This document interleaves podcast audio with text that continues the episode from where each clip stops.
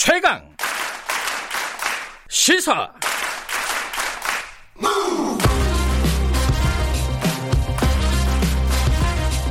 지금 여러분께서는 김경래 기자의 최강 시사를 듣고 계십니다.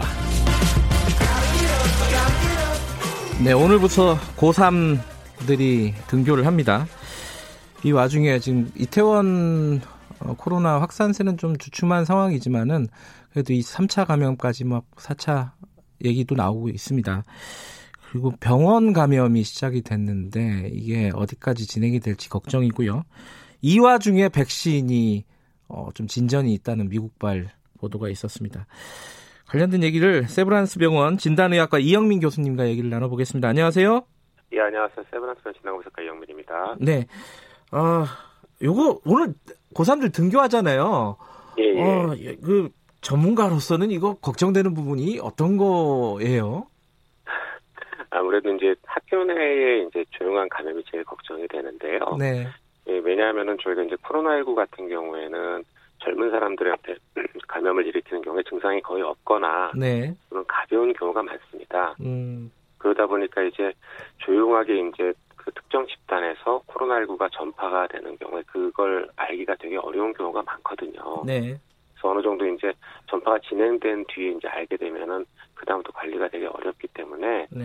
저희가 이제 등교하는 학생들의 경우에 있어서는 그와 같은 조용한 감염이 학교 안에서 일어나지 않도록 관리하는 것이 무엇보다 중요하다고 할 수 있습니다. 그거 어떻게 관리해야 돼요? 그게 잘 알 수가 없는 거잖아요. 예, 맞습니다. 여기 저희가 이제 코로나19를 관리하는데 무엇보다 어려운 점 중에 하나가 네. 증상이 일반 감기와 크게 차이가 나지 않거든요. 네. 그러니까 저희가 이제 보통 감기 그러면은 뭐 일부는 발열을 보이는 경우도 있고 네. 또는 이제 콧물이나 이제 기침 같은 걸 보이는 경우도 있는데 네. 현재 지금 코로나19 같은 경우는 이런 감염 증상이 있으면 코로나19다라고 딱 확진 특징 지어서 얘기할 수 있는 건 음. 없거든요. 네. 다만 최근 들어가지고 처음부터 이제 잠깐 얘기가 나왔었던 이제 그 냄새를 맡지 못한다던가 음. 맛을 제대로 느끼지 못하는 그런 증상의 경우에 있어서 코로나19 감염자, 특히 이제 젊은 감염자 한 절반 정도에서 나타난다는 보고는 있습니다. 네. 그래서 이제 그런 것들이 그런 이상 증상들이 이제 특정 집단에서 나오기 시작했을 때는 저희가 이제 코로나19 감염을 의심을 하고 반드시 검사를 하는 그런 음. 과정을 좀 겪어야 될 것 같고요. 그다음에 이제 그런 것들 외에도 이러한 집단 감염이 그 학교 안에서 일어나지 않도록 개인 방역 수칙을 좀 철저히 할 필요가 있습니다. 네. 그래서 개인 방역 수칙에서 제일 중요한 거는 아무래도 마스크 착용하고 이제 손위생 같은 것들이 될 텐데요. 네. 특히 이제 마스크 착용 같은 경우가 굉장히 지금 현재 이런 조용한 감염을 막는 데 중요하다고 얘기를 하고 있습니다. 수업 시간에도 계속 선생님이고 학생이고 다 마스크 하고 있어야겠네요. 예, 그렇게 그게 이제 제일 이상적이긴 한데요. 예. 예. 근데 이제 어, 학교 안에서 이제 점점 날씨가 이제 더워짐에 따라서 학교 안에서 마스크. 착용이 좀 어려운 예. 점도 좀 있고, 음. 그다음에 선생님의 경우는 저희가 이제 마스크 착용을 하는 게 좋기는 한데 왜냐하면 지금 그냥 생각을 해봤을 때 교실 안에서 비말을 제일 많이 음, 그렇죠. 할 사람은 예. 사실은 선생님이거든요. 네. 그래서 선생님이 이제 그런 부분들에서 저희가 좀 주의가 필요한데 네. 마스크를 착용하고 수업을 하는 거는 진짜 어렵습니다. 아, 그렇죠. 예, 그래서 그런 부분들에 대해서 저희가 조금 더 이제 고민이 필요할 수도 있다고 생각이 됩니다. 아, 예, 학교 이제 어쨌든 개학이 오늘 시작이 됐으니까 지금 말씀하신 그런 어, 어떤 위생 준칙들 이런 것들을 아, 지킬 수 있는 방안들 빨리빨리 이제 현장에 적응할 수 있게끔 만들어야 될 것 같고 어, 지금 병원 얘기는 어제부터 또 심각하게 나오고 있습니다. 삼성 서울병원 이게 어떻게 보십니까? 이 메르스 때처럼 병원 내 집단 감염이라든가 이런 부분들의 우려가 실제로 있나요? 이번 코로나 19에서도?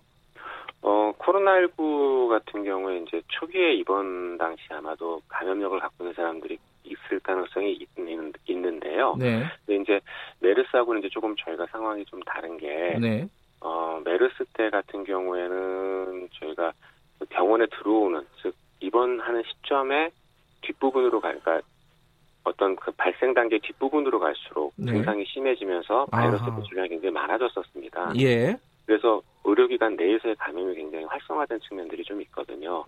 네, 근데 코로나19 같은 경우에는 이 뒷부분보다는 감염의 초반 앞부분의 감염력이 좀 더 높은 걸로 보이거든요. 네, 그래서 이제 이 환자들이 어떤 단계에 있느냐에 따라서 사실은 이제 의료기관 내 감염 양상이 달라지게 될 텐데요. 네. 근데 의료기관 내 감염 양상도 결국은 크게 둘 중에 하나거든요. 하나는 이제 환자가 가지고 들어오는 경우, 예. 아니면 의료진이 지역소에서 갖고 들어가는 경우. 음.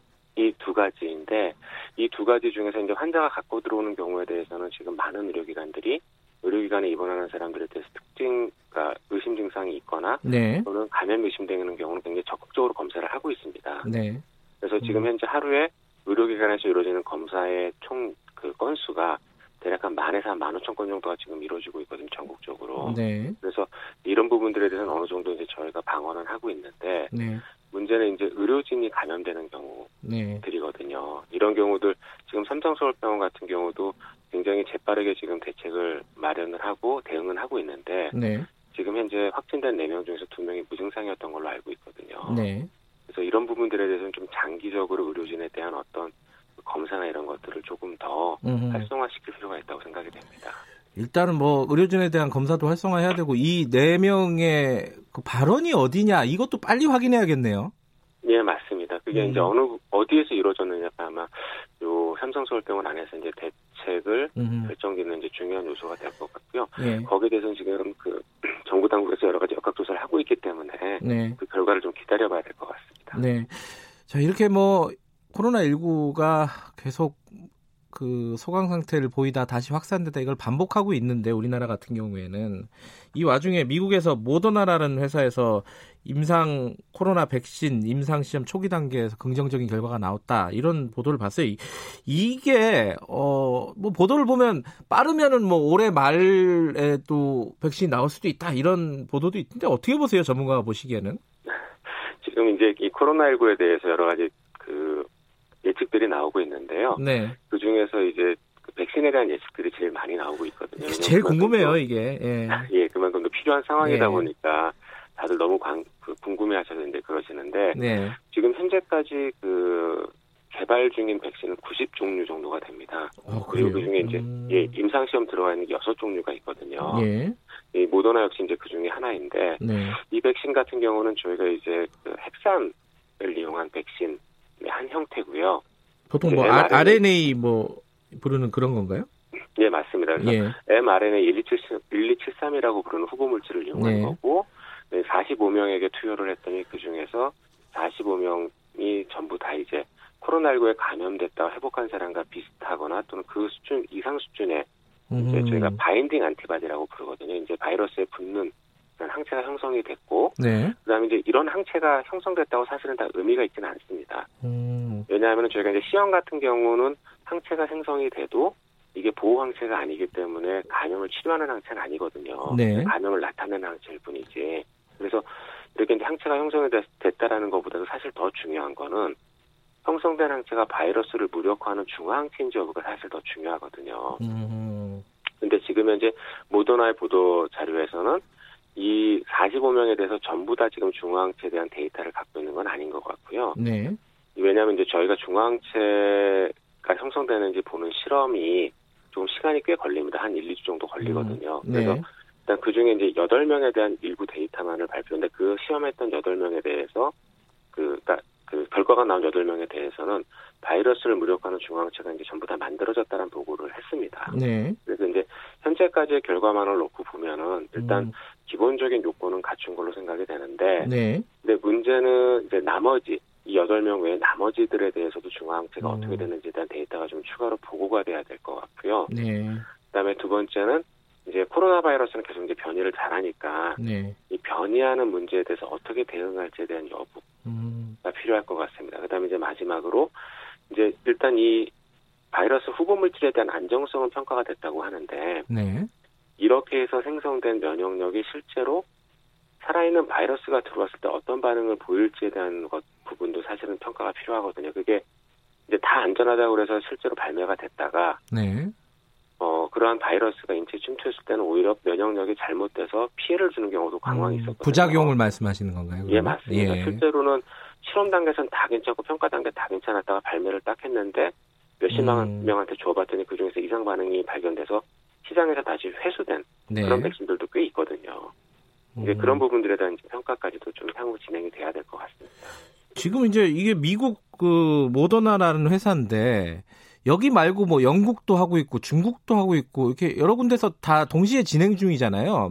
예, 그러면 요번에 모더나가 제일 빠른 거는 맞는 얘기예요?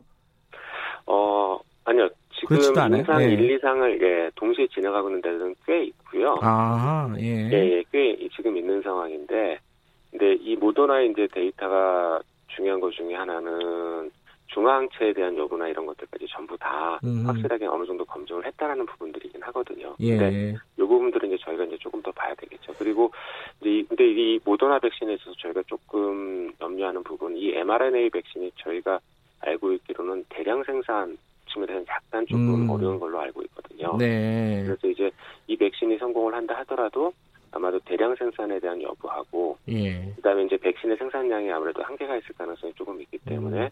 이 백신 배분을 어떻게 할지 네. 즉 어느 나라에 어떤 사 환자군, 그러니까 사람을 대상으로 먼저 접종을 할지에 대한 여러 가지 음. 정책적인 부분들도 좀 앞으로 논의가 필요할 것 같습니다. 그러니까 그 부분이 이제 아마 우리나라 사람들은 제일 궁금할 건데 그러면 우리나라는 지금 진행을 어디까지 하고 있느냐? 그냥 이렇게 외국에서 진행되는 거 보고만 있는 거냐 이런 궁금증이 들잖아요. 어떻습니까?